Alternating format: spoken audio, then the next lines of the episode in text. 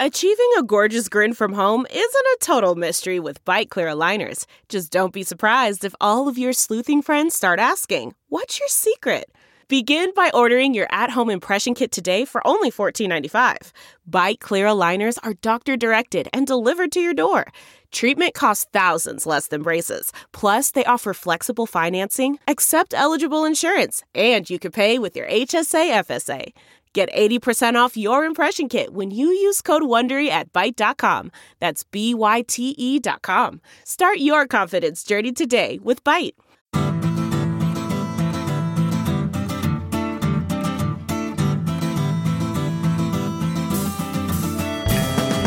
Welcome to the Sinica Podcast, a weekly discussion of current affairs in China, produced in partnership with SupChina. Subscribe to SupChina's daily access newsletter to keep on top of all the latest news from China from hundreds of different news sources, or check out all the original writing on our site at supchina.com. We've got reported stories, we've got editorials, we've got regular columns, as well as a growing library of videos, and of course, podcasts. We cover everything from China's fraught foreign relations to its ingenious entrepreneurs, from the ongoing repression of Uyghurs and other Muslim people in China's Xinjiang region to China's ambitious efforts to eliminate poverty. It's a feast of business, political, and cultural news about a nation that is reshaping the world.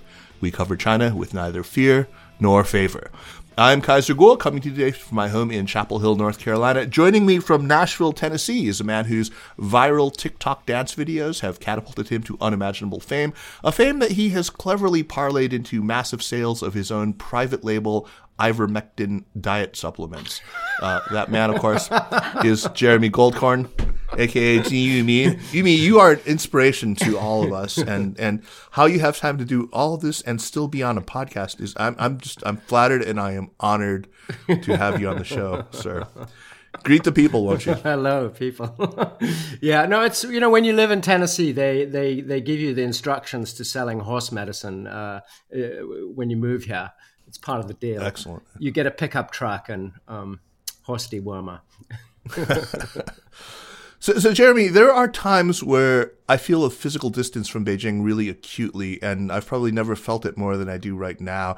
I mean, it is clear to me, even at this, you know, this distance around the world, that that you know, and I think we've seen this for some time now. There are major shifts currently underway. They are impacting many different facets of life in China, from you know politics to the pocketbook. Uh, but without being there on the ground, without being able to talk directly uh, and discreetly, I hope, with people from different walks of life in different industries with different priorities, and just to to sense the feeling in the air and the energy. It's just been really difficult for me, and I think I think I speak for many of us to get a perspective on on all that's happening, how how big of a deal it all is, whether our theories on how all of this and what this is, we'll get to in a second, of course, how it all fits together, how our theories stand up, and how it's been received. So, what I want to do in the next hour with you and with our guests is to get an idea of how it all fits together, what the big picture really looks like. Something major is clearly going down. I think that we all want to understand the what, the how, and the why of it. In other words, what's the deal with the Red New Deal? Yeah, what is the deal with the Red New Deal, and is it a raw New Deal? Um, it might be a good idea for us to run through a quick list of all, or at least some of the major regulatory actions and crackdowns that have been going on, beginning, uh, I think we would date it as a lot of people would, in October last year, when the Ant Financial IPO was pulled. Uh, and Ant Financial, of course, is the Alibaba affiliated fintech company. There have been a lot of actions like that fines on companies, including Ant's parent, Alibaba, and on the Titanic food delivery company, Meituan, for monopolistic practices from the State Administration for Market Regulation, is one major one. Yeah, uh, the CAC, you know, the Cyberspace Administration of China, going after Didi after its IPO and pulling the app off of app stores over data security concerns. There's also been talk of the government taking a stake in some of the companies, uh, you know, possibly uh, in terms of financially, it's a it's a token one percent, but it's representative of some kind of control that the government wishes to exert over the powerful social media companies, ByteDance and Weibo, uh, most prominent among them. Right, right, and that actually dates back to I mean before I left China when I was at Baidu. You know, that was already sort of in the air. That was in the air, but that's come back like a lot. Of, I mean, many of these things we're talking about were in the air in some form or other, but they've come back with renewed vigor. Yeah, now now it's in the lungs and in the bloodstream of course, there's that, you know, basically lethal blow to the whole edutech sector, especially to private tutoring, you know, companies like New Oriental and Intel, uh, which, you know, they've said they have to reconstitute themselves entirely as not for profit companies. VIP Kid can no longer use foreign English teachers to teach online.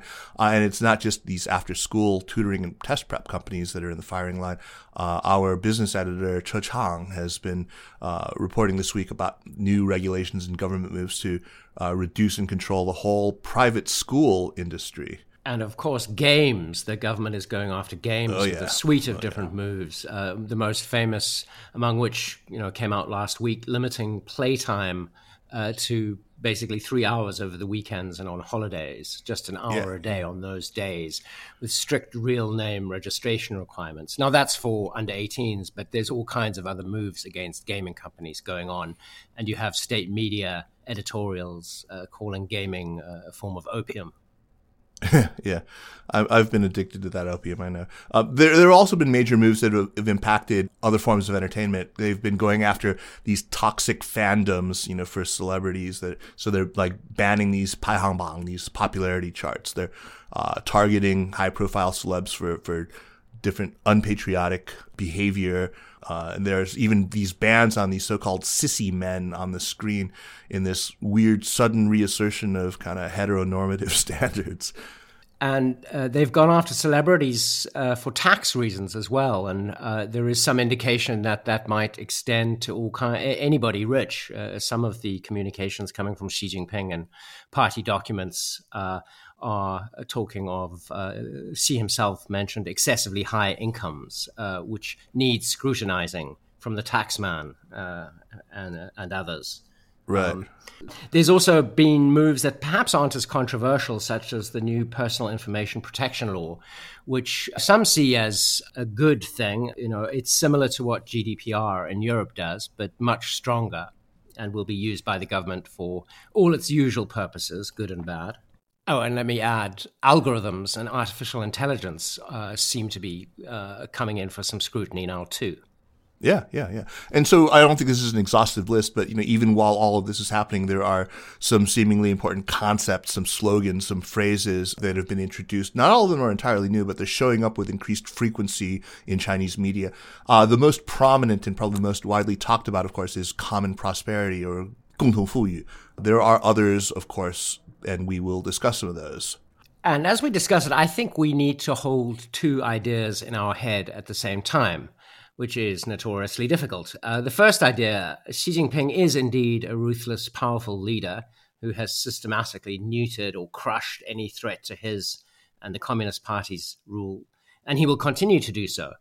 Uh, but his government is also trying to achieve social goods, such as reining in the power of internet companies, paying gig workers a fair wage, fixing an unequal education system that privileges the urban elites above the rural working classes, and making billionaires pay their taxes. And, and maybe trying to get people to have more babies too. I think that's another for sure. One. Uh, for sure, we, we, should keep in mind some of these other possible motivations for all this. They're, I mean, they're factors... probably looking at Texas with some envy right now.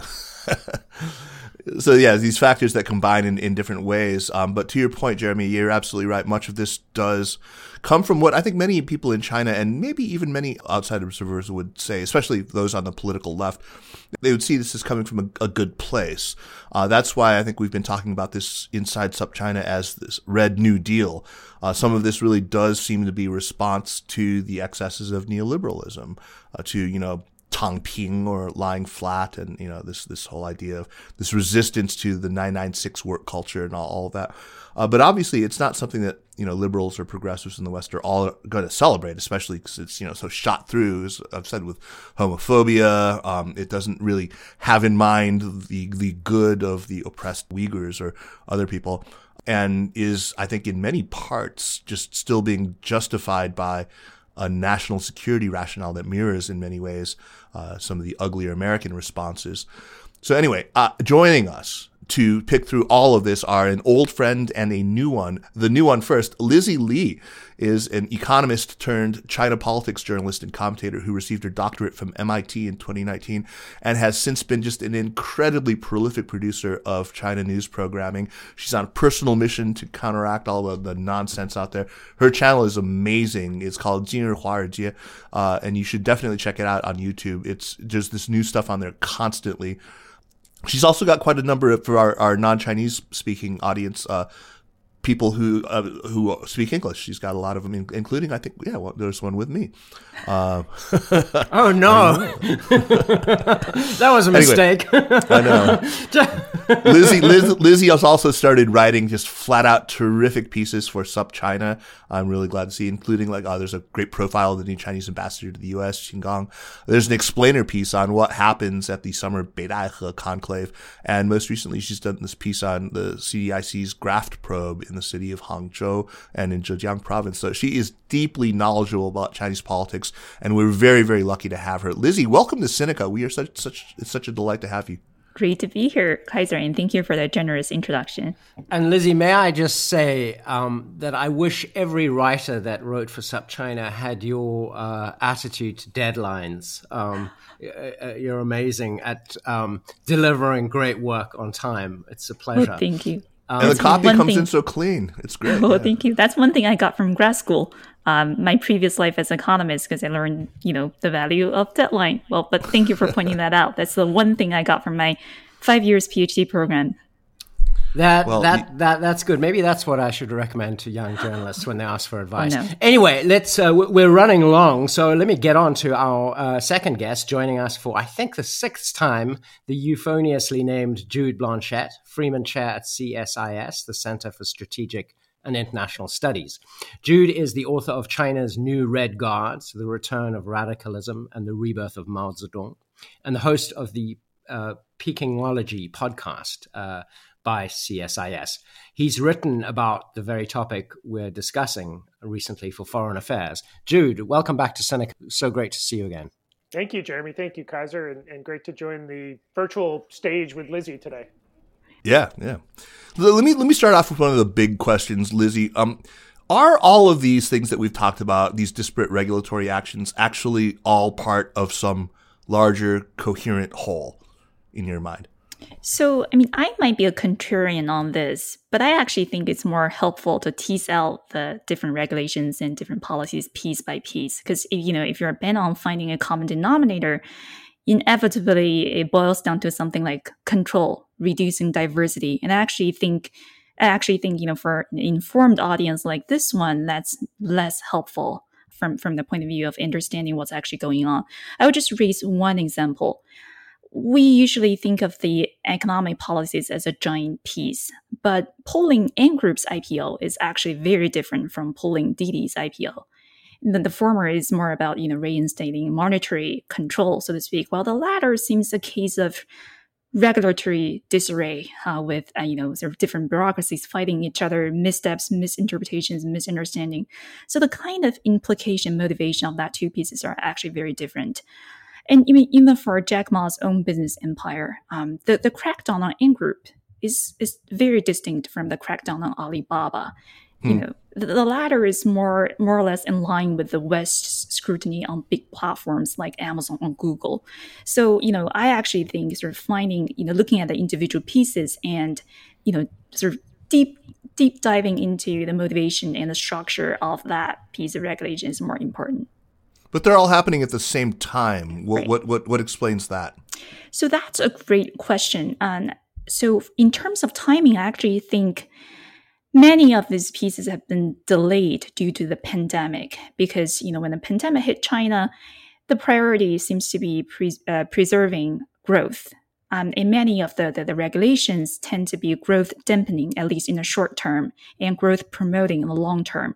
So I think the pandemic actually pushed back the calendar of these regulations for for at least one year. So now we're at a point when we have a, kind of a backlog of issues to solve. So this might be a time to, you know, clean up our backlog a little bit and tackle those issues head on. That's just my personal interpretation of this pent up regulatory demand. Right. so to speak. Um, Jude, do you agree with that?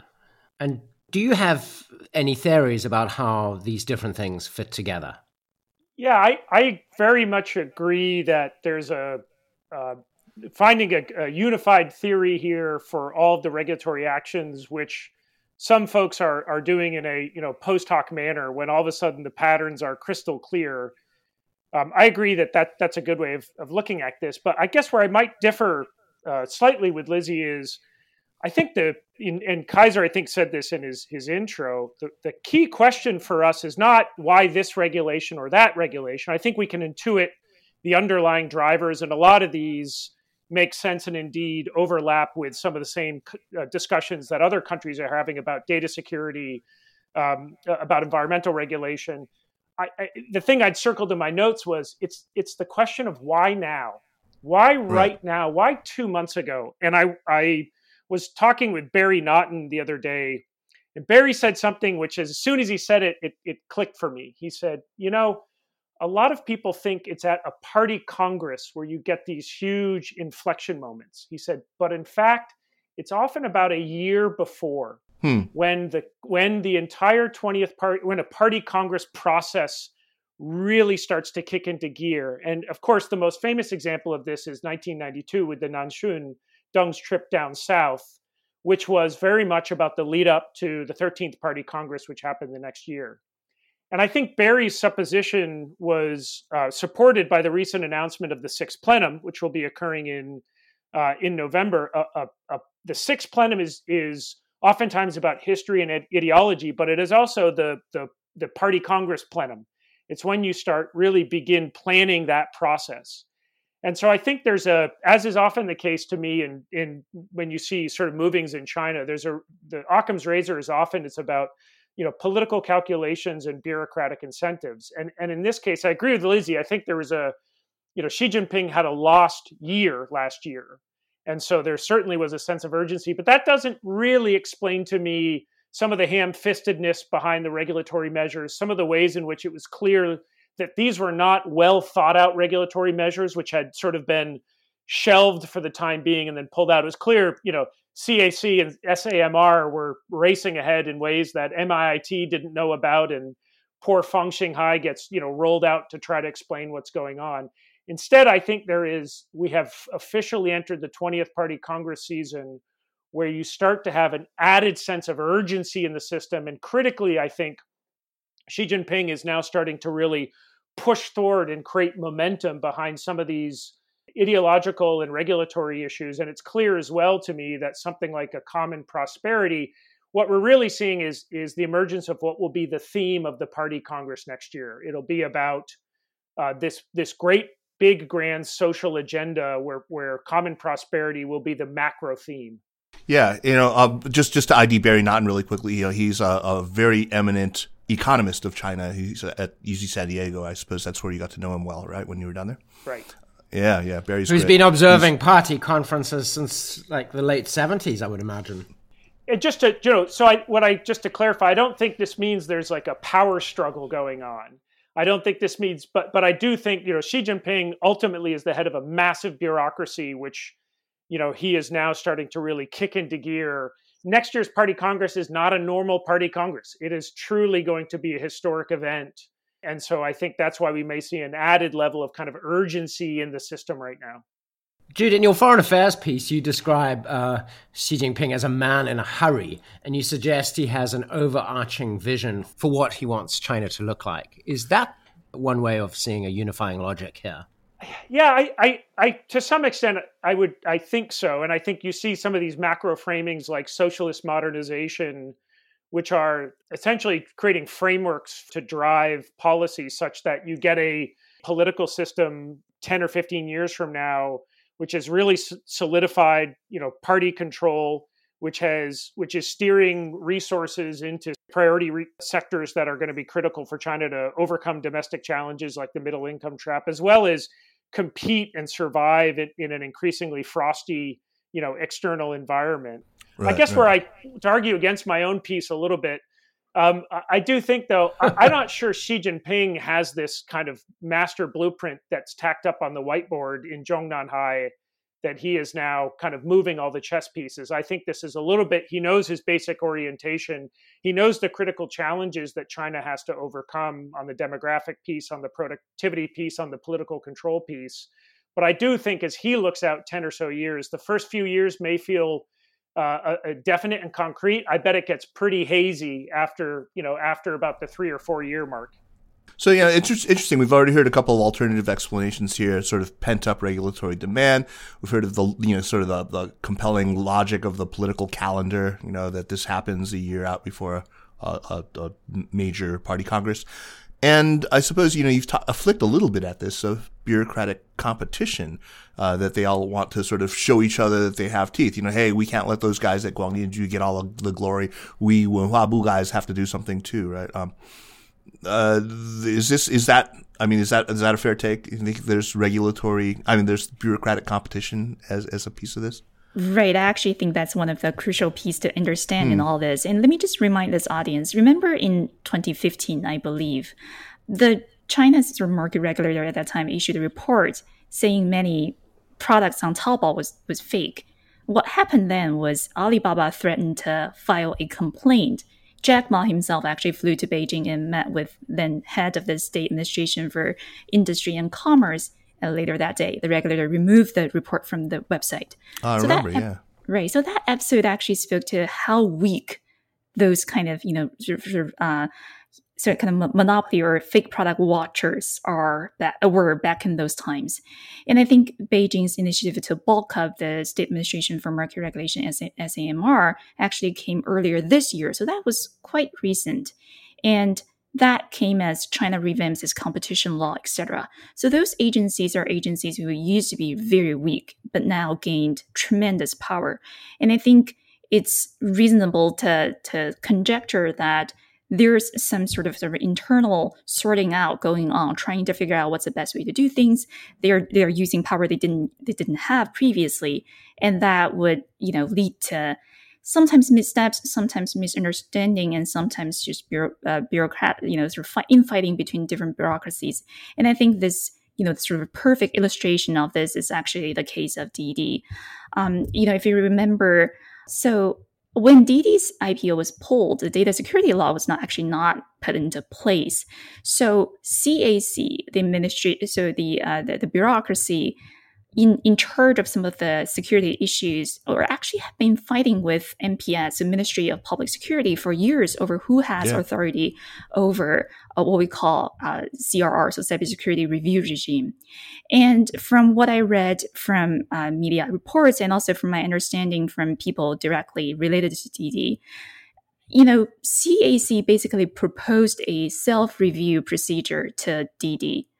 Um, but Didi misinterpreted that as a sort of optional review process instead of a compulsory piece that has to go through before IPO. So that led to, you know, that was sort of the beginning of the debacle that happened later on. And you know, Beijing has since sort of moved to sort of stotch the loophole in the in the regulatory procedure. But that incident told me that you know there there's some there's some there's a little bit of mess, mess messiness going on in inside different uh, you know different bureaucracies administrations. And i think that sort of spoke to the, the the you know the complexity of those all those issues so, so Lizzi, even though you and, and to some extent you don't seem to see uh, an overarching theme to what's happening here, some people in China do. Uh, there was this guy in Hubei, a retired newspaper editor named Li Guangman, uh, who wrote this WeChat post that then went viral. I mean, he's he wasn't anyone you know famous, or any, I'd certainly never heard of him before, but uh, some described it as, as a, you know a dazibao, a, right. a big character poster, and he referred to this as a profound revolution. Um, maybe we can recount what, what it was that Li Guangman meant when he said this, and, and what he was asserting in that post. And then Jeremy, I'd love you to talk about the reaction to you know because Li Guangman's post was criticized by none other than, you know, the ordinarily highly nationalistic, very deeply read editor of the Global Times, Hu Xijin. So can you break down what happens first, Lizzi, about you know this Li Guangman post? Sure. So yeah. So um, if you remember, the Li Guangman post is hyper uh, nationally talk about profound revolution, return to the red roots, 红色回归. Yeah. So I think, you know, when that piece came out on the web and it was sort of uh, republished by many state media outlets, the reaction was was pretty fierce. But you know, more established-minded advocates of reforms, they tend to, you know, view that piece as with alarm, which I think is, is correct. But then one of the, you know, one of the, the one of the more uh, nationalistic uh, media commentators, Hu Xijin, the editor in chief of Global Times, chastised uh, those arguing for a revolution, basically suggesting that, oh, that kind of fast and loose rhetoric only served to arouse unwelcome comparisons to previous years of cultural revolution. So, how do we actually understand that? I actually think when the state media outlets republished um, Li Guangman's piece, the the one important thing many tend to neglect is that that piece was not published in paper, not published in print. It was mm. it was only published across all the websites and subsequently so, deleted from many of those state yes, media. Outlets. Yes. Yeah. So what's that all about? My personal take is that there was some low level state media editors who didn't really understand the, the you know how to get the tone right because there's a sort of a delicate balance of whether you go too far versus whether you don't go far enough that piece seems convincing eloquent seems broadly in line with you know this theme of common prosperity and the crackdown on celebrity so they push that piece out publish it but the reaction was more um, you know was was worse than than the uh, the the anticipated. And actually, I think South China Morning Post had an, an exclusive article on this, uh, quoting sources from Beijing media outlets saying that received direct from the, the, the administration in charge of those propaganda outlets that they, you know, they should try to balance that piece out with milder pieces to sort of stem the, the, the influence of that Li Guangman piece. And I hmm. think that's why the Hu Xijin piece came out because Hu Xijin is clearly much more knowledgeable about how propaganda system works and how that um, how to find the, the correct balance of tone. Um, so yeah. that's my understanding of what of what actually went on. He, he perhaps may also not particularly enjoy somebody else getting the foreign media spotlight as the attack dog of the Communist Party. So, that's also true. In the media business, you can often attribute what seems like something big to the most petty of motives. yeah, all, right. It's all ego, right? Right. But can I just add uh, like add one more thing? Sure. It's actually not the first time we saw this kind of you know ultra nationalistic kind of scary pieces coming out on state media. If you remember, in 2018, there was this commentator Wu Xiaoping, which is basically yeah, an unknown yeah. blogger. Uh, he wrote a piece saying that the private sector should be phased out gradually, basically, as the private sector has accomplished its historical mission of achieving growth and that blog also went viral and was, you know, republished by, by many, um, you know, official media outlets. So that was even more scary than Li Guangman's piece, if you ask me. But he got singled out by, by Xi Jinping though for praise. I mean, that, Zhou Xiaoping are we talking about? Zhou Xiaoping. So this is a different Xiaoping. Ah, okay. Getting my Xiaopings confused. So that's Wu Xiaoping, because there was also a Zhou Xiaoping. Oh, no, much earlier, maybe the very early years of Xi Jinping, there was a Zhou Xiaoping who was a kind of right, right. similar character. Okay, okay. right. So so I mean the Li Guangman piece is significant, but this is definitely not the first time when we when we, you know, saw kind of a, you know, hit piece went viral and the um you know the reaction was was sort of more fierce than than the editors originally anticipated and that piece sort of got silenced and, and taken down in the case of wu xiaoping if i remember this correctly it was actually wu jinglian um, the the pro-market chinese economist who told a conference when Liu He was present that we've we've heard some unharmonious voices condemning private enterprise. The phenomenon is worth noting. So when Wu Jinglian came out and said that, I think people kind of you know interpret that as oh Wu Xiaoping is not does not represent the official line on private sector. So I thought that was an um, that was something to, to add. You know, in case we, we forget Wu Xiaoping, our blogger. So um, some might argue also that the party leadership is often. I mean, I think you're, you're, you're basically saying this is often you know more reactive than proactive. You know, we're not seeing a grand vision for a new era, but a bunch of ad hoc responses to a lot of disparate issues. I mean, you look at how family planning was implemented and then lifted. That was all reactive, right? Um, so the senior leadership now sees like these over leveraged loans by fintech companies, and so it pulls financials IPO and cracks down, as Lizzi was saying. It sees a groundswell of complaints against overwork and hyper competitiveness. So it declares 996 illegal. It goes after the tutoring. And, um, you know, a lot of this, the reaction is going to be conditioned, obviously, by uh, their ideology, by what they're used to. You know, Xi Jinping, he's a child of the Cultural Revolution, so he reaches for tools that he finds in, in the familiar Maoist toolkit. Um, but you know, so I think there's there's there's obviously a bunch of different facets to this vision. There's a socio socioeconomic facet that he answers with maybe common prosperity. There's this political one that he answers with you know uh, nationalist chest beating and and you know improved surveillance and security. And there's this cultural component also that he answers with you know Zheng Liang and with this obsession with virile men. Um, but you know how much of this is being driven? Do you think by ideology of you know of responding to these these these exigent circumstances? How how much does ideology play into that, Jude? Do do you sense? Yeah, if I, I, I just uh, add, tack on to to connect the two with with what Lizzi was just saying, I, I just wanted to maybe build on a few points because I think um, the Li Guangman, I, I, guess I had a slightly different take on it um, and and try to connect it to the question you just asked. The bar for deleting digital pieces in China's propaganda system is is uh, is below my big toe. Right, it's very very low. And the Li Guangman piece, I'm looking at it on the Guangming Ribao website right now.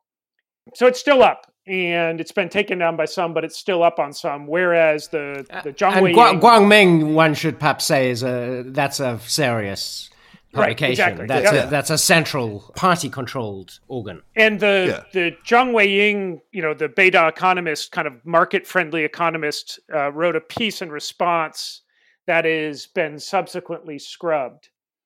Um, so if this really, if there was a real repudiation by the propaganda authorities, Xi Jinping is certainly aware of Li Guangman by now, or or those under him are, and yet it's still allowed to persist.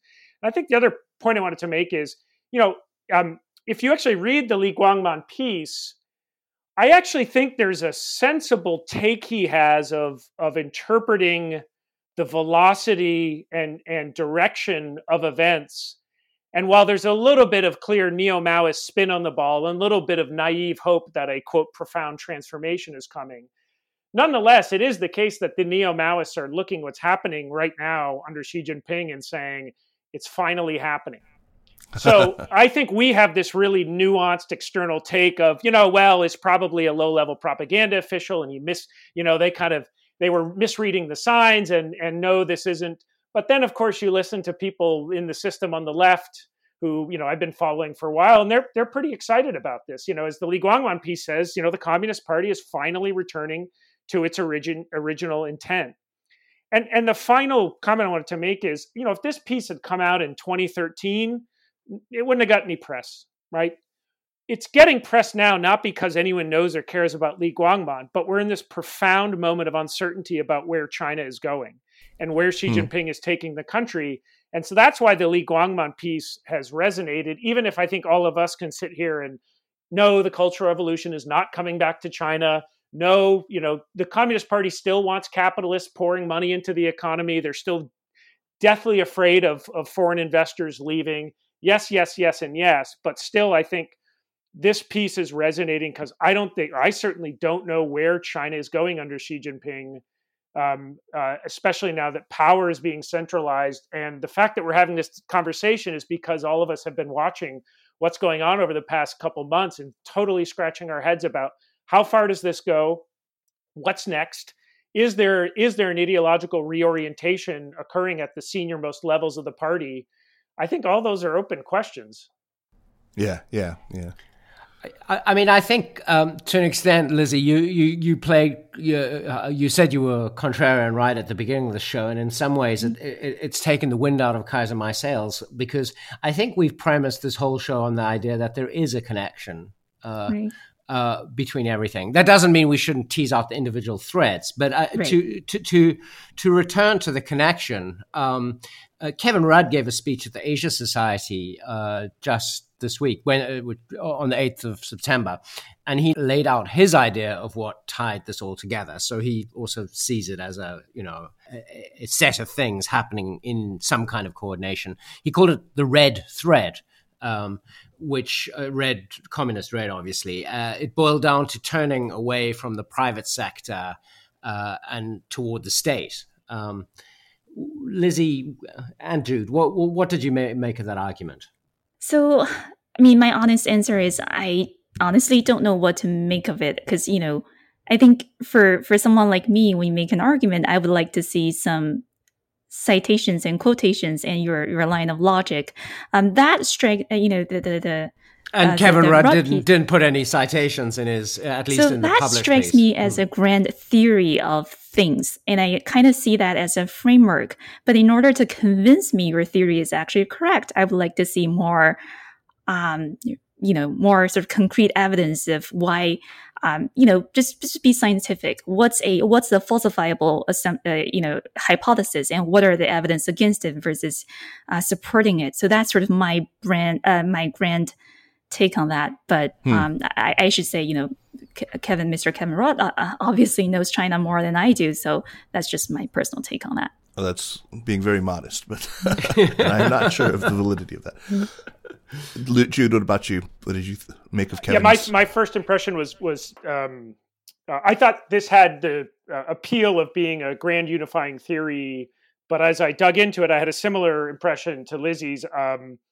um, there were components of it where um, I just disagreed, and I think we mentioned over email. One of them was just an interpretation of of what he was describing as a core central plank of Xi Jinping's new economic framework, which is called the new the new development concept or the new development right. philosophy.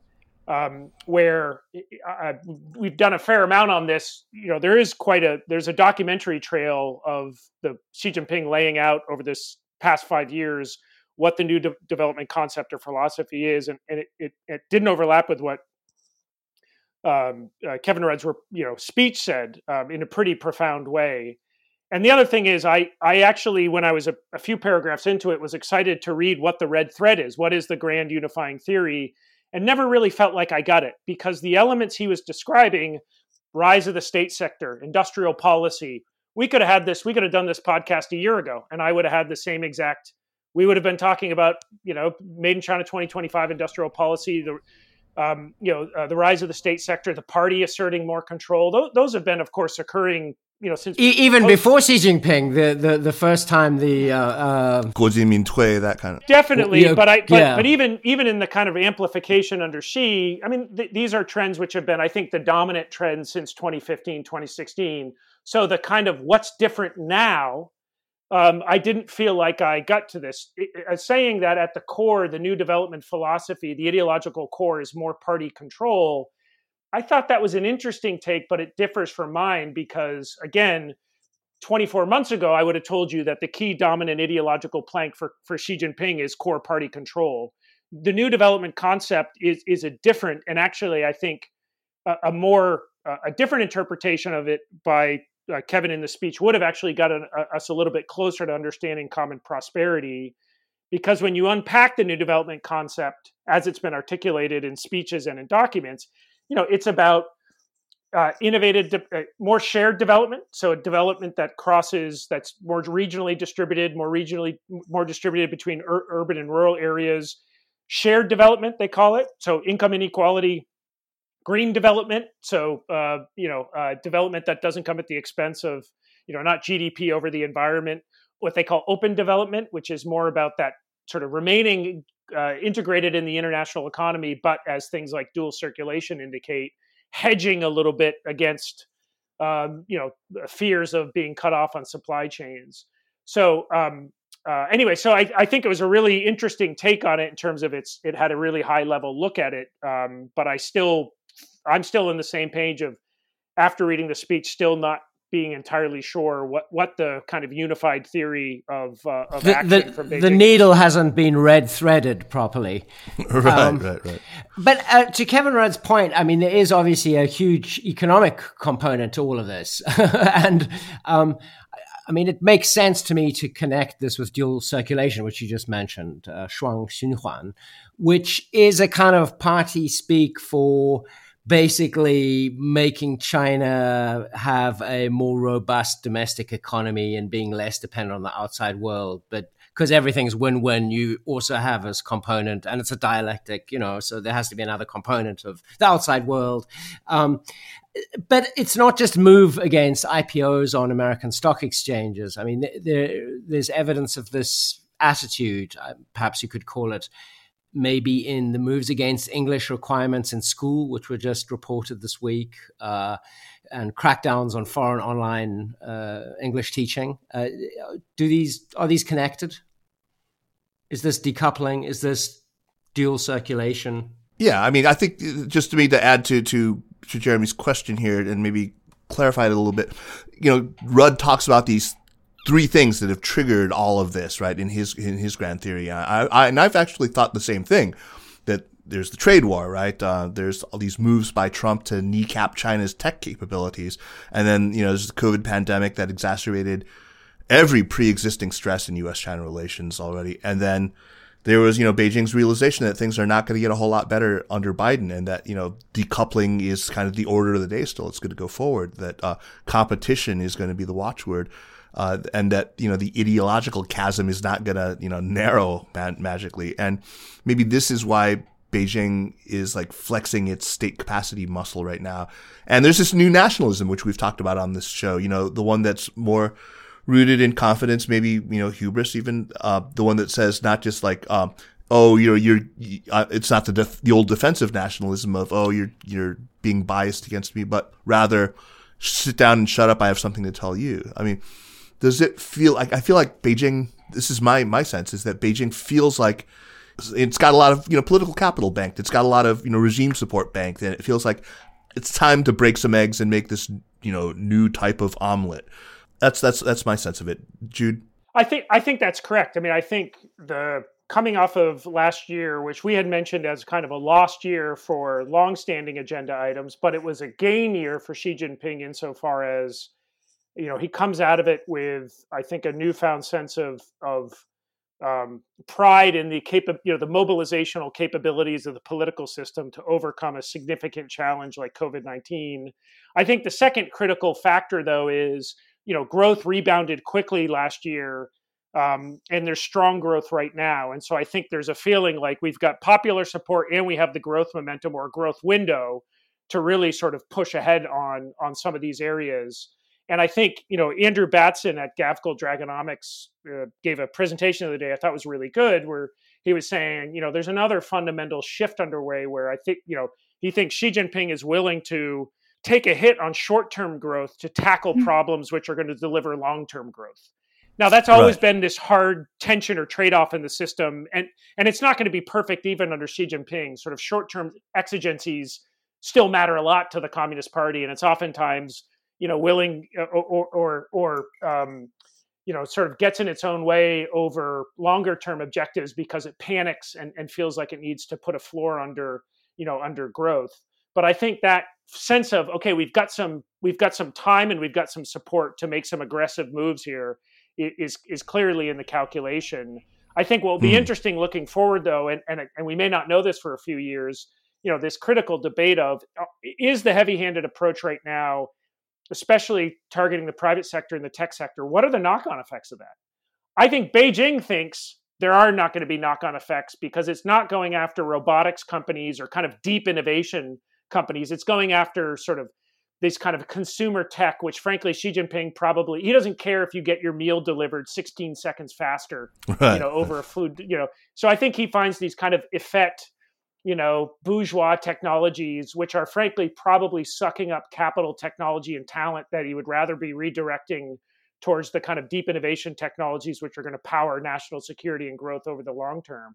But that definitely is a gamble. He might be right. Maybe there is no knock on effect to innovation, uh, but maybe there is, and, and um, we probably won't know for some time. Yeah, yeah, yeah, yeah.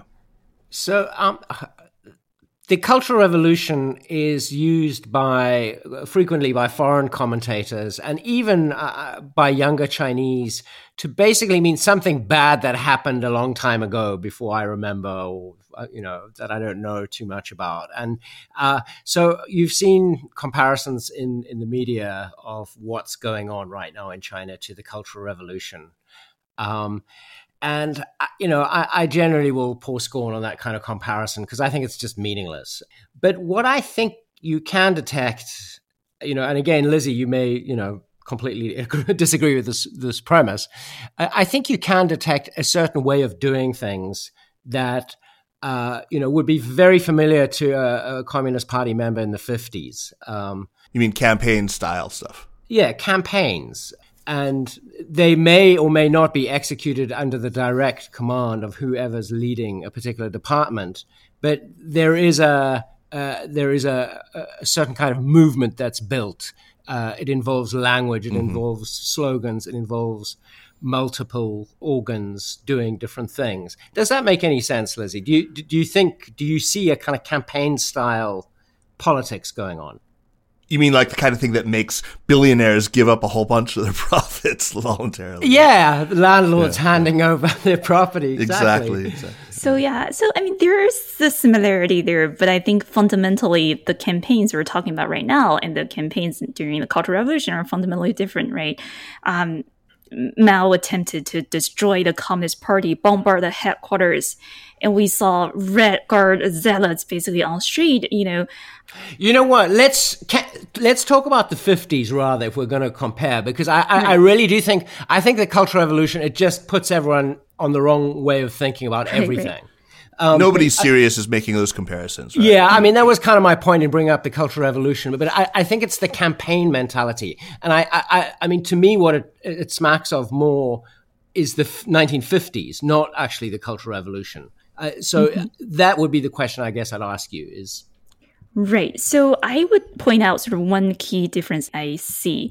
So I think what Xi sees on economic, economic matters, we see party control, we see an increasing role for state, but if we read from Xi's you know actions, especially during his early earlier uh, Zhejiang years, he's very different from from like leader from the 50s in the sense that he wants to redirect the energies of, of entrepreneurs, not eliminate them as a class.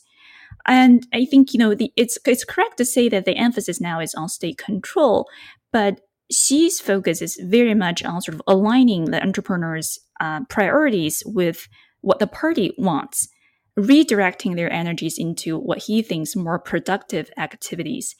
And, you know, it, sort of a counterexample to that would be, uh, see the, the crackdown on celebrity incomes. That's what we call unproductive incomes. So that income is high, but it's mostly for accumulating personal wealth rather than, you know, reinvesting into the society to, to, you know, to, to profit more as opposed to see an entrepreneur's income. And that, you know, celebrity income is something that's targeted. So I think we see this force to redirect, but not eliminate. And I think that would be sort of the, the key difference um, from you know between what we see now versus what we see in the 50s. But I do agree that the kind of fast and loose rhetoric, the kind of fierce um, you know sort of mass campaign on a certain issue, I do I do see the resemblance there, but I don't think it's it's correct to sort of make direct comparison between the two uh, between the two era. Lizzi, uh, in a piece that you wrote for us recently, you cited approvingly a paper from Angela Huyue Zhang at the University of Hong Kong, um, and that was called Agility Over Stability China's mm-hmm. Great Reversal in Regulating the Platform Economy. And that's a really interesting paper. I mean, it looks at structural reasons why regulatory actions tend to be just so sudden and so heavy handed, and why it produces so much volatility in China. Um, so I guess I'm, I'm wondering, is this how the party's always been, or do you think that this is particularly pronounced during the Xi Jinping period? So I do think the way China approaches these problems reflect a newfound confidence in the sense that, you know, the, the kind of reforms that's currently going on in, in China right now reflect the confidence that China can solve its problems through its own system. We don't need to follow the model of the West which is you know depicted as decaying right now. Right. And you know, from my perspective, the way China does things, the heavy-handedness, the clumsiness, you know, has this um, this feature of trial and error. It's not a well thought out approach based on previous examples. It's kind of, you know, look at how the different sectors react and then decide what to do next. And, you know, if so, so, you know, usually when, um, when we when we d- devise a piece of economic policy, we think of uh, think about the different players. I mean, almost by definition, an economic activity involves at least two parties. So if you you know strike on one party, the other party will be affected, and to the extent that that activity is related to the labor market and broader other sectors in the economy, you want to take into consideration other potential effects. But I think right. that kind of systematic thinking that's so common in Western style policy making is absent here. Um, it's it's you know it's kind of like 头疼一疼脚疼一脚 so you know oh this is a problematic piece and let's just go ahead and strike that so i mean is like what is this all about? Is it a lack of deliberation, or you know, if it is after careful deliberation, Beijing still decides that this is the best way to do, best way to go. You know, there's really no reason for us to, to worry about international investors. Those people are just, you know, not part of our consideration. That's a, that's a question that I don't really have a solid answer to. Jude, we haven't uh, talked much about how investors are reacting to this, and I think this is very much worth uh, discussing. So, the actions against Ant Financial, against Alibaba, Didi, uh, they have really spooked uh, some investors, not others, uh, but many are spooked. Ray Dalio famously is not. yeah. Uh, Ray Dalio. But recently, the People's Daily leaders like Liu He seem to be trying to walk back a little bit some of the apparent harshness of the, the different crackdowns and to assure investors that uh, the private sector is important to China's economy and that the country is going to encourage entrepreneurs. Uh, what's your sense? Will this actually placate investors? No. but I think the, the inverse of that, which is our investors fleeing, is also, uh, I'd answer in the negative. I think there's a profound sense of anxiety right now about, and that's why there's such a determination by investors to, to, to discover the ultimate logic here, because then at least there's some predictability. And of course, after the edtech crackdown, you saw a whole coterie of analysts coming out and saying, well, Xi told you, he said it in a speech in 2018.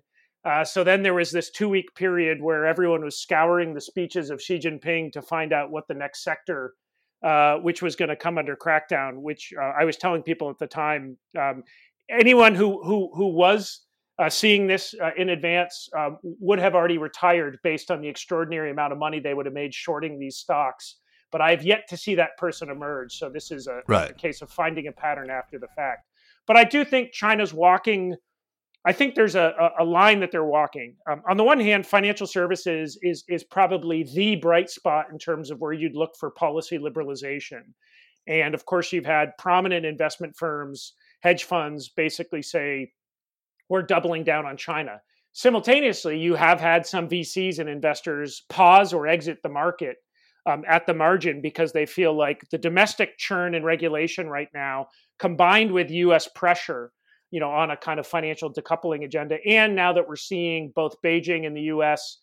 Um, uh, focusing on capital market regulation, whether that's the VIE structure in Beijing or on the, the U.S. side here, concern about you know uh, about um, uh, companies listing on U.S. Uh, equity exchanges mean that there's just even if you're comfortable investing into volatility, there's just too much uncertainty now.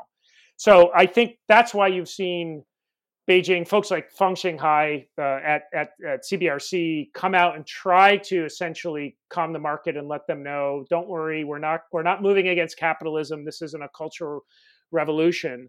Um, but I think you know Beijing and DC both have a best and the brightest problem right now.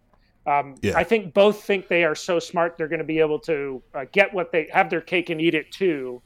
Um, but investors have a vote here, um, and so I think this is going to be a this is going to be a tricky one for regulators to to uh, to navigate. So Lizzi and, and, Jude both, I mean, with all of this talk of common prosperity, uh, as we've suggested, some people are, are imagining a, a, return to Marxist roots, a return to the red roots. In your mind, does this thing that we're calling the Red New Deal, is there a chance that this spells the end of the bourgeois mode of production? I mean, are senior party people I, I know I think this is this is very far fetched, but are senior party people thinking now that capitalism has, as as your neo Marxists like to say, fulfilled its historical mission uh, to produce you know the material abundance that we were promised in Das Kapital, and it's now time to get back on the path toward real communism. I mean, Jeremy, you know, we've been talking about this, but uh, if it does signal some kind of return to ideological roots, does this really mean that you know the party was truly Marxist all along and that this has always been in the plan? Or was it ever the case that the party leadership has just been guided by, you know, pragmatism, has just been muddling through and improvising, just doing whatever it can do to maximize wealth and power? And yeah, sure, there are some ideological commitments that are going to induce them whenever it's, you know, possible or convenient to reemphasize Marxism. Um, but for the most part, they're just making it up as they go along. Right. So, I mean, the short answer is I don't think that's that's a valid, you know, valid idea. And what I would point out is just, you know, if we look back, um, probably more, almost 10 years ago in 2013, when Xi Jinping released his blueprint for China's economic reform, the bullet points are actually quite consistent with what we see right now. What are the this bullet is the, points? the third the third plenum of the of the 18th Party Congress. Right, right, right. So you know, emphasis on domestic consumption rather than right. exports and investment as a pre- as a principal driver of growth. Mm-hmm. The enhanced role of party and uh, SOEs in private sectors. And third, I think it's uh, you know kind of a directive to leapfrog the West uh, in critical new technology sectors. So you know, my view is there's much more consistency and sort of logical, logical, uh, you know, sort of heritage across all Xi Jinping's approaches. And I don't think we, we are seeing sort of a sudden return to, to the Marxist route. I think that's sort of a, oh, an exaggerated view on, on what Xi Jinping is doing now. Yes, there are certain moves that didn't happen back in 2013 um, you know, COVID didn't happen back then. The trade war didn't happen back then. But I think Xi Jinping's vision on the economy was pretty clear from from from that 2013 document. I still refer back to that document when I see sort of new development in the Chinese society and Chinese economy and see whether that was consistent with that. And I, I, honestly don't don't think there's sort of a dramatic turn in recent years. I think Xi is pretty consistent in his focus on party on uh, SOEs, mm-hmm. but also mm-hmm. in his focus on you know making China a strong economy, sort of mobilizing private sector to serve the purpose of the state and the, and the, and the party. I honestly don't think he's, he's going to return to like, you know, the fundamentalist communist way of approaching the economy. So, Lizzi, it also sounds like to me what you're saying is that though you don't think there's really a lot connecting all the different crackdowns we're seeing going on in the last you know, let's say two months, particularly, right. and the ideological uh, debate, uh, that those things aren't really connected. In some ways, they're all the fruit of what is, in fact, a very big and strategic plan and way of a strategic way of thinking about things that Xi Jinping ha- has announced quite plainly right from the very beginning. So I do think Xi has his philosophy on how to approach the economy, and I think it was it was it was even clearer back in his days in Zhejiang and in, in Fujian, how he views the private economy and his relationship with the government. I think Xi's consistent. What changes was back in the back in his times in Zhejiang, he was in charge of a state. Uh, sorry, he was in charge of a province, and the growth of that province and the effect of GDP growth on his own personal, uh, you know, his career trajectory. Sort of that's the, the, the priority for Xi Jinping. But now he's the leader of the country, and the country happens to be in this, you know, sort of multi multifaceted war with the United States. That the country is um, is much stronger than when uh, Xi inherited the reign of China from Hu Jintao. So I think his objectives are different, and his priorities necessarily change, but he, I think his underlying philosophy is still consistent. And if I can add to that discussion a little bit, I think there's also another thread of Xi's philosophy, which I think commentators tend to overlook. Um, you know, we hear Xi quote Marx all the time, but Xi also quotes Confucius all the time. And I'm not talking about, oh, Xi is this sort of heavenly mandate, uh, you know, emperor of China. But Xi does seem very paternal you know, I think Xi has this idea that he's the grand custodian of the country. He knows what's best for the country and what's best for the people. you know, when we talk about the the crackdown on on gaming, the crackdown on you know feminine actors, I think that's that's what's going on here. I can honestly see Xi as sort of the you know the, the biggest tiger mom of the of the of the Chinese society. Oh my god, you that is so exactly what I have been thinking. Uh that's I mean it's it's, it's just like just like my dad, my super serious, Right. highly moralistic, avowedly egalitarian, but you know, pretty socially conservative dad. At least before my brother came out and he got a lot more awoke about you know sexuality and gender issues. I mean, he was like censorious about the TV we were allowed to watch. He was like disdainful of anything that he thought was frivolous. He hated video games. Kind of like Xi, he would let things get pretty badly out of hand, and then he would crack down on a whole bunch of seemingly quite unconnected issues. This is something that I, I've seen a lot of people with Chinese roots Right. comment on. Um, this kind of peculiarly Chinese form of, of righteousness, of moralism, in in a, in a very authoritarian manifestation. Um, that that that sounds so right to me. a patriarch, a proud Yeah. patriarch. Can I just add one anecdote? Xi 'Cause, you Jinping know- as Tiger Mom. Is that can we, you know, well, well, you know, at least, um, so, well, maybe, maybe, well, you can, you can edit this out if you don't want to, to let this air, but Xi Jinping's daughter actually overlapped with me a little bit. And when, when she was in college, she, she was undergrad at Harvard and I was also in Cambridge. So Xi Mingze is, is very normal. Xi, Xi Mingze is also very much into the fandom culture. She has, she has her, you know, celebrity favorites and, and stuff. So in that regard, I think Xi Jinping was not that successful in, you know, sort of you know, being the tiger mom of, of, of his own family. But, you know, he's a, he's, he's the patriarch of, of China. That's just one anecdote I will add. Oh, it's a lovely one. I'm glad we got that one in there. you may wish to leave this out, she says, Lizzi. That's- Right? No, We're going to run not. that on on uh, on uh, continuous loop. That soundbite. Um, Yeah.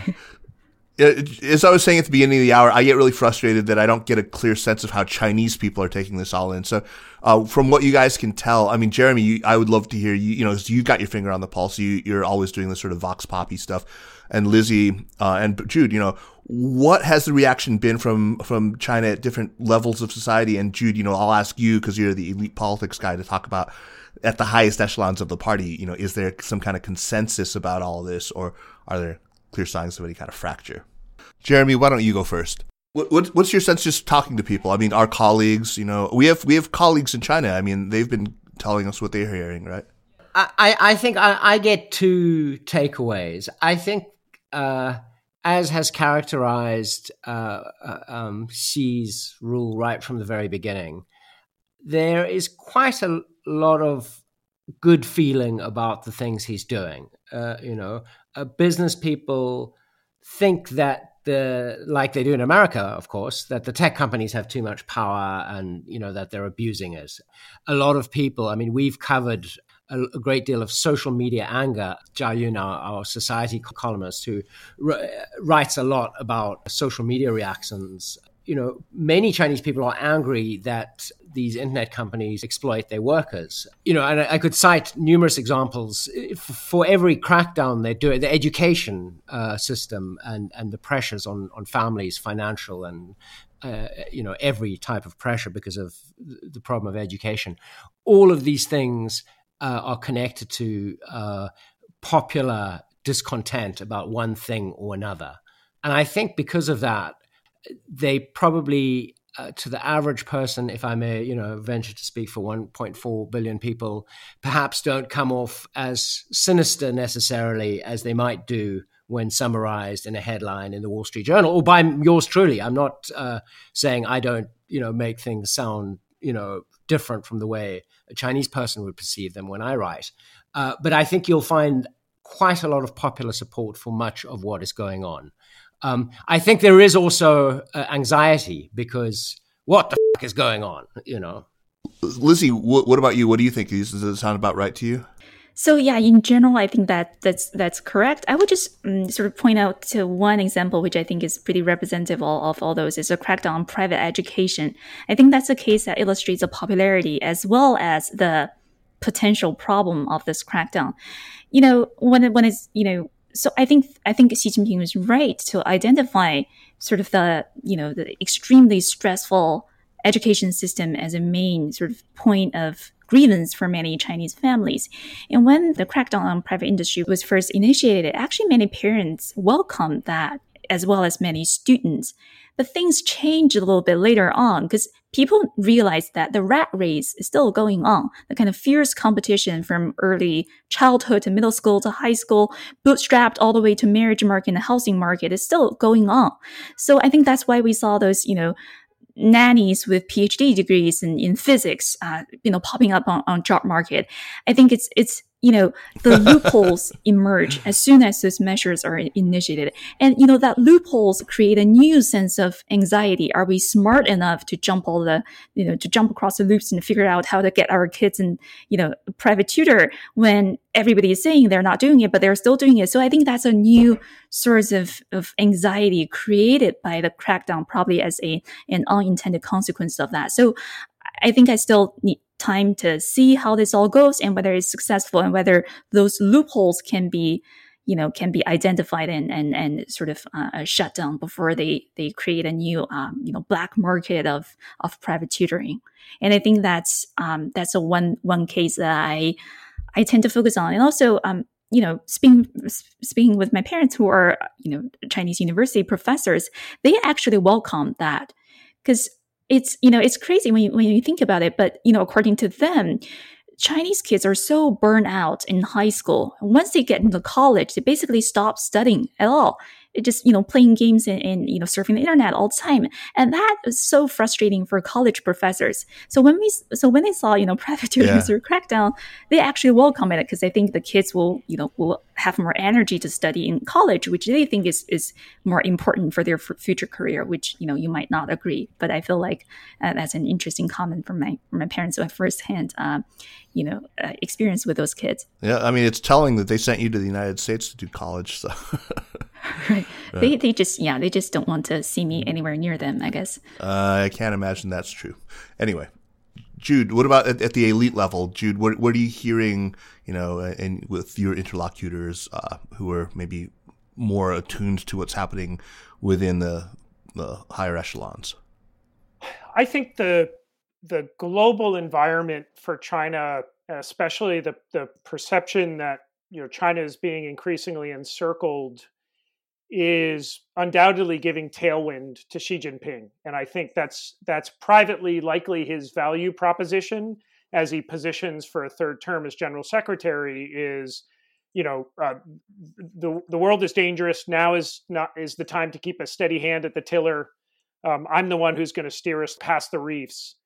And i also think as he's you know making these regulatory waves we're we focus on the losers, you know, the Jack Ma's, the Pony Ma's, the the folks who are being rectified and and giving quote unquote, you know, voluntary contributions. But of course, a lot of people win when you have a reallocation of assets, especially as they're being extracted from the private sector and moved into state and quasi-state institutions. So there are certainly winners here. But I think there's also a profound sense of unease about where things are headed now. Mm. And even if we just talked about why the historical metaphors don't capture this, um, I still think nonetheless there is a there is a, a subtle um, narrative that Xi Jinping is driving too hard, too fast, and and potentially at the risk of undermining some of the you know elements of, of, of international goodwill and national power. And so I think that that is likely to persist certainly over the next year or so through through the 20th Party Congress. But on a final note, you know, I think this this old heuristic of kind of looking for disaffected officials who are going to rewrite the ship. you know, this this is like you know, imagine if there was a third term of Donald Trump. You could be looking around for who in Treasury is upset with the direction of policy, but it wouldn't matter, right? Right. Um, it, Donald Trump would be calling the shots, and I think you know, I think that's what we're dealing with here. There's there's no one of, of any significant power in the Chinese political system who, even if they were pissed off, at Xi Jinping could really do anything uh, about that. And that's just the kind of linear iron law of political consolidation. Um, the, the, the, logistics involved in trying to shift or challenge Xi's policy trajectory are so extraordinary. Well, Lizzi, Jude, it's been just such a pleasure having you both on the show. I, uh, wow, Lizzi, I, I, I it's going to be hard for me to resist asking you to be on every show now because you have so much good stuff to say. Well, thank you. I'm honored. Anyway, I look forward to revisiting this topic in in just a couple of months. We are it, we've invited both of you to speak at our next China conference on November 10th. Uh, by the way, that conference is just going to be star studded. Uh, we've got just great stuff, including a live uh, podcast with none other than Peter Hessler. Uh, and that's going to be on November 11th. Uh, hopefully, you know, uh, Delta willing, we're going to be doing that on the 11th live. Uh, but we're going to update this conversation uh, in November and maybe delve even you know more deeply into some of the issues that we've just raised. So I, I really look forward to that. I, I, have a lot to think about between now and then. Uh, Lizzi, it's been really very stimulating to hear your contrarian view, and I, I think that there's a lot to it. There's a, an awful lot to it. Thank you so much. Yeah, we, it was a delight. For now, let's leave it here and move on to recommendations. But first, a quick reminder that the Sinica podcast is powered by SupChina. And really, the thing that we need you all to consider uh, is whether you can spare a few bucks to support the work that we do by signing up for SupChina Access, our daily newsletter that, that Jeremy and Anthony and Lucas and Jia Yun and Che Chang and all of our wonderful editorial staff put together every day. It is a one-stop shop for all the vital news out of China you need every day, and it is great value for money. So contact us if you are interested in group discounts because we've got you know a lot of universities and embassies and NGOs and and companies that have uh, group discounts, and that's a really great way to go. Just uh, Jeremy at supchina.com or or go to the source Alex A L E X at if you're interested. Okay, um, on to recommendations. Jeremy, kick us off, man. What you got? So, very quickly, NüVoices is this great podcast by the NüVoices Collective. Uh, we first interviewed them on Sinica way back when, Kaiser. Yeah, 2015 and, or and, something. Uh, yeah, uh, about this list they keep of female experts and specialists in various China related subjects, uh, which they made as an attempt to uh, help media companies uh, have uh, fairer uh, gender representation, essentially. And it's a great list, great resource. So that list, but also a podcast. The last one, sadly, with SupChina, they have started a nonprofit and uh, are need to be independent from us, and uh, we are amicably parting with this great podcast with uh, Barbara Demick, whose most recent book, "Eat the Buddha," chronicles the life of a town on the Tibetan plateau, uh, and she was interviewed by NüVoices. And I'd also quickly like to recommend a video by Tony Lin called How China's Queer Youth Built an Underground Ballroom Scene. Hmm, that sounds great. All right, two excellent recommendations. Lizzi, you are up. What you got for us? So um, I would recommend my own channel, but that's probably too um, you know. I was gonna too, I was um, gonna do that. uh, but let me just no, let me just recommend a book. I think many of this audience would already have heard about, which is uh, this book by Desmond Shum, the uh, the ex husband of, um, Whitney, of Whitney yeah. Duan Duan Weihong uh, believed to be a business associate of Wen Jiabao's family, the, the previous um, premier of China. It's a fantastic book. If you're into elite politics and if you're into, you know, so the kind of cloak and dagger style, um, you know, power struggling within the elite, the, the elite uh, class of China, that's a fantastic read. Um, so so go go ahead and buy the book. I think it's a great read. Jeremy read it. Yeah, I'd second that. It's a really mm. fun read, and it's yeah. if you were in Beijing in the '90s and you know, uh, to, uh, first decade of uh, 21st century, it's uh, it's got a great feel uh, for the city and all the scamming that was going on. Do you show up in it? no.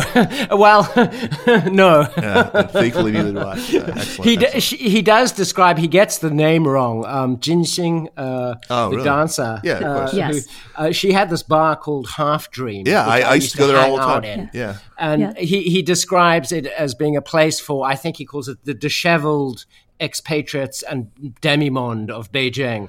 And oh, I, I, think us. I was one of those disheveled expatriates. But um, aside from that, I don't show up in the book. oh, man. Well, great recommendation. Uh, I I uh, read it for I read the excerpt that ran in the Wire China uh, for China Stories podcast. If you want a taste of what that sounds like, uh, you can check that out.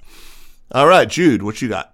Well, um, actually, it builds quite nicely off of the last recommendation because I read the book this week for a review uh, that uh, that I'm doing for the Washington Post of the book, and simultaneously, I was reading uh, Milovan Djilas's 1957 book, uh, "The New Class," you know, Djilas was a, a highfalutin member of the Yugoslavian Communist Party and at one time thought to be a successor to Tito, but then had this very pronounced break and wrote this book in 1957, which was this. Um, uh, the subtitle is an analysis of the communist system, but it was this really extraordinary document breaking apart the pathologies of bureaucratic communism, the ways in which you know rent seeking and graft occur, the you know how you how you leverage kind of grain coupons over the rest of the population. And so I was reading this as I was reading Desmond Shum's book, um, and, and, there was so much of Shum's analysis um, about how the party operated, sort of behind the scenes, that was that was that was right on the nose with what Djilas was describing. Um, so anyway, it's for as we're kind of flexing our our you know Kremlin Kremlinologist muscles to try to figure out where China's system is going. Djilas's book is just really interesting. You always have to recognize that Communist Party of today is not the Yugoslavian Communist Party of 1957, but some of the ways he describes bureaucratic processes and rent seeking and corruption and graft are, are, are overlap nicely. Yeah, yeah. Uh, Milovan Djilas also wrote Conversations with Stalin, which I read when I was an undergrad. It's also really, really worth reading.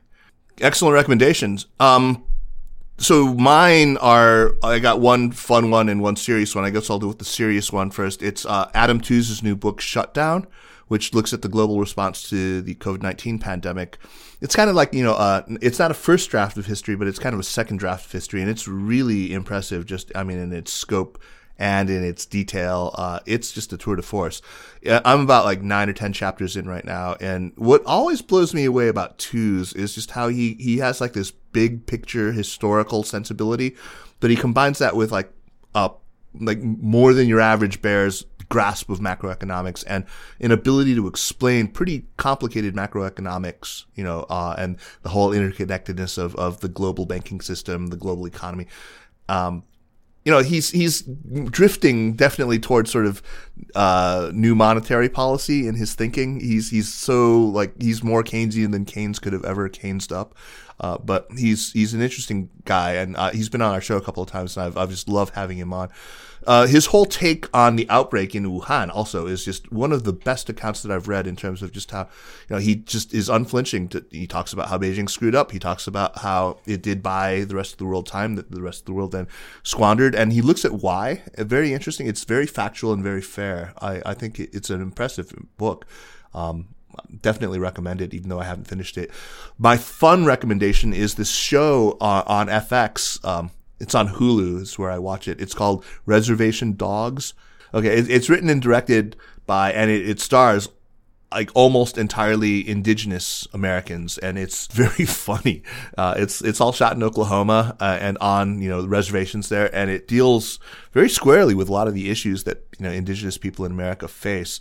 Uh, it centers on a group of these four teenagers who are you know like petty thieves, um, you know all dealing with their own issues, the gangs and stuff like that, uh, and they're trying to earn enough money to escape the reservation and go to California, and it's Lizzi, thank you so much. What a pleasure.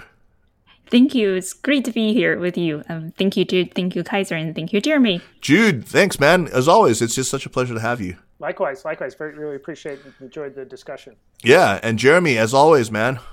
Yeah. Thank you, Lizzi. Thanks, Jude. That was great. We could have actually go blath- blathered on for several hours quite happily. Yeah. Yeah. This, yeah. Uh, I mean, this will do. yeah. okay. Thanks, everyone. Thank you. Thank you. The Sinica podcast is powered by SupChina and is a proud part of the Sinica Network. Our show is produced by me, Kaiser Kuo. Uh, drop us an email at sinica at supchina.com. Follow us on Twitter or on Facebook at, at SupChina News, and make sure to check out all the shows in the Sinica Network. Thanks for listening, and we'll see you next week. Take care.